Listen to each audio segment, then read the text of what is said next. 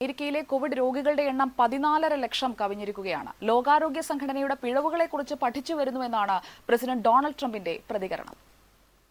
അമേരിക്കയുടെ താൽപര്യങ്ങൾക്ക് വിരുദ്ധമായി പ്രവർത്തിച്ചു എന്ന കാരണം ചൂണ്ടിക്കാട്ടി കഴിഞ്ഞ മാസം പതിനാലിനാണ് പ്രസിഡന്റ് ട്രംപ് ലോകാരോഗ്യ സംഘടനയ്ക്കുള്ള അമേരിക്കയുടെ ധനസഹായം നിർത്തിവെക്കുമെന്ന തീരുമാനം പ്രഖ്യാപിച്ചത്. എന്നാൽ അടുത്ത ആഴ്ച ഡബ്ല്യു ഒരു സുപ്രധാന തീരുമാനം വൈറ്റ് ഹൌസിൽ നിന്ന് പ്രതീക്ഷിക്കാമെന്ന് അദ്ദേഹം ഇന്ന് പറഞ്ഞു. കൂടുതൽ വ്യക്തതയൊന്നും നൽകിയില്ല. നിയന്ത്രണങ്ങൾ നീക്കണമെന്ന സന്ദേശവുമായി പ്രസിഡന്റ് ട്രംപ് ഇന്ന് പെൻസിൽവേനിയയിലെ ഒരു ഫാക്ടറി സന്ദർശിച്ചു. അതേസമയം ട്രംപ് ഭരണകൂടം കോവിഡ് പ്രതിസന്ധിയെ നേരിടാനുള്ള മുന്നൊരുക്കങ്ങളിൽ വീഴ്ച വരുത്തിയെന്ന് കേന്ദ്ര ആരോഗ്യ വകുപ്പിൽ നിന്ന് ഈയിടെ പുറത്താക്കിയ വാക്സിൻ വിഭാഗം മേധാവി ഡോക്ടർ റിക് ബ്രൈറ്റ് ജനപ്രതിസഭയ്ക്ക് മുൻപാകെ മൊഴി നൽകി. പ്രസിഡന്റ് പറഞ്ഞ പോലെ രാജ്യവ്യാപകമായി ഈ വർഷം കോവിഡ് വാക്സിൻ ലഭ്യമാക്കാൻ കഴിയില്ലെന്നും അദ്ദേഹം കൂട്ടിച്ചേർത്തു.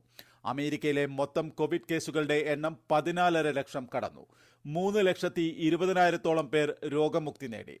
മരണസംഖ്യ എൺപത്തിയേഴായിരത്തിലേക്ക് അടുക്കുന്നു.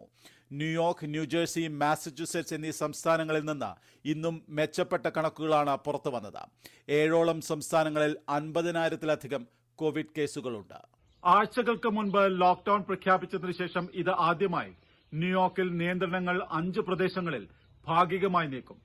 ഇതോടെ നാൽപ്പത്തെട്ടോളം സംസ്ഥാനങ്ങളിൽ സമാനമായ സ്ഥിതി നിലവിൽ വരും. ന്യൂയോർക്കിൽ നിന്ന് കൃഷ്ണകിഷോർ ഏഷ്യാനെറ്റ് ന്യൂസ്.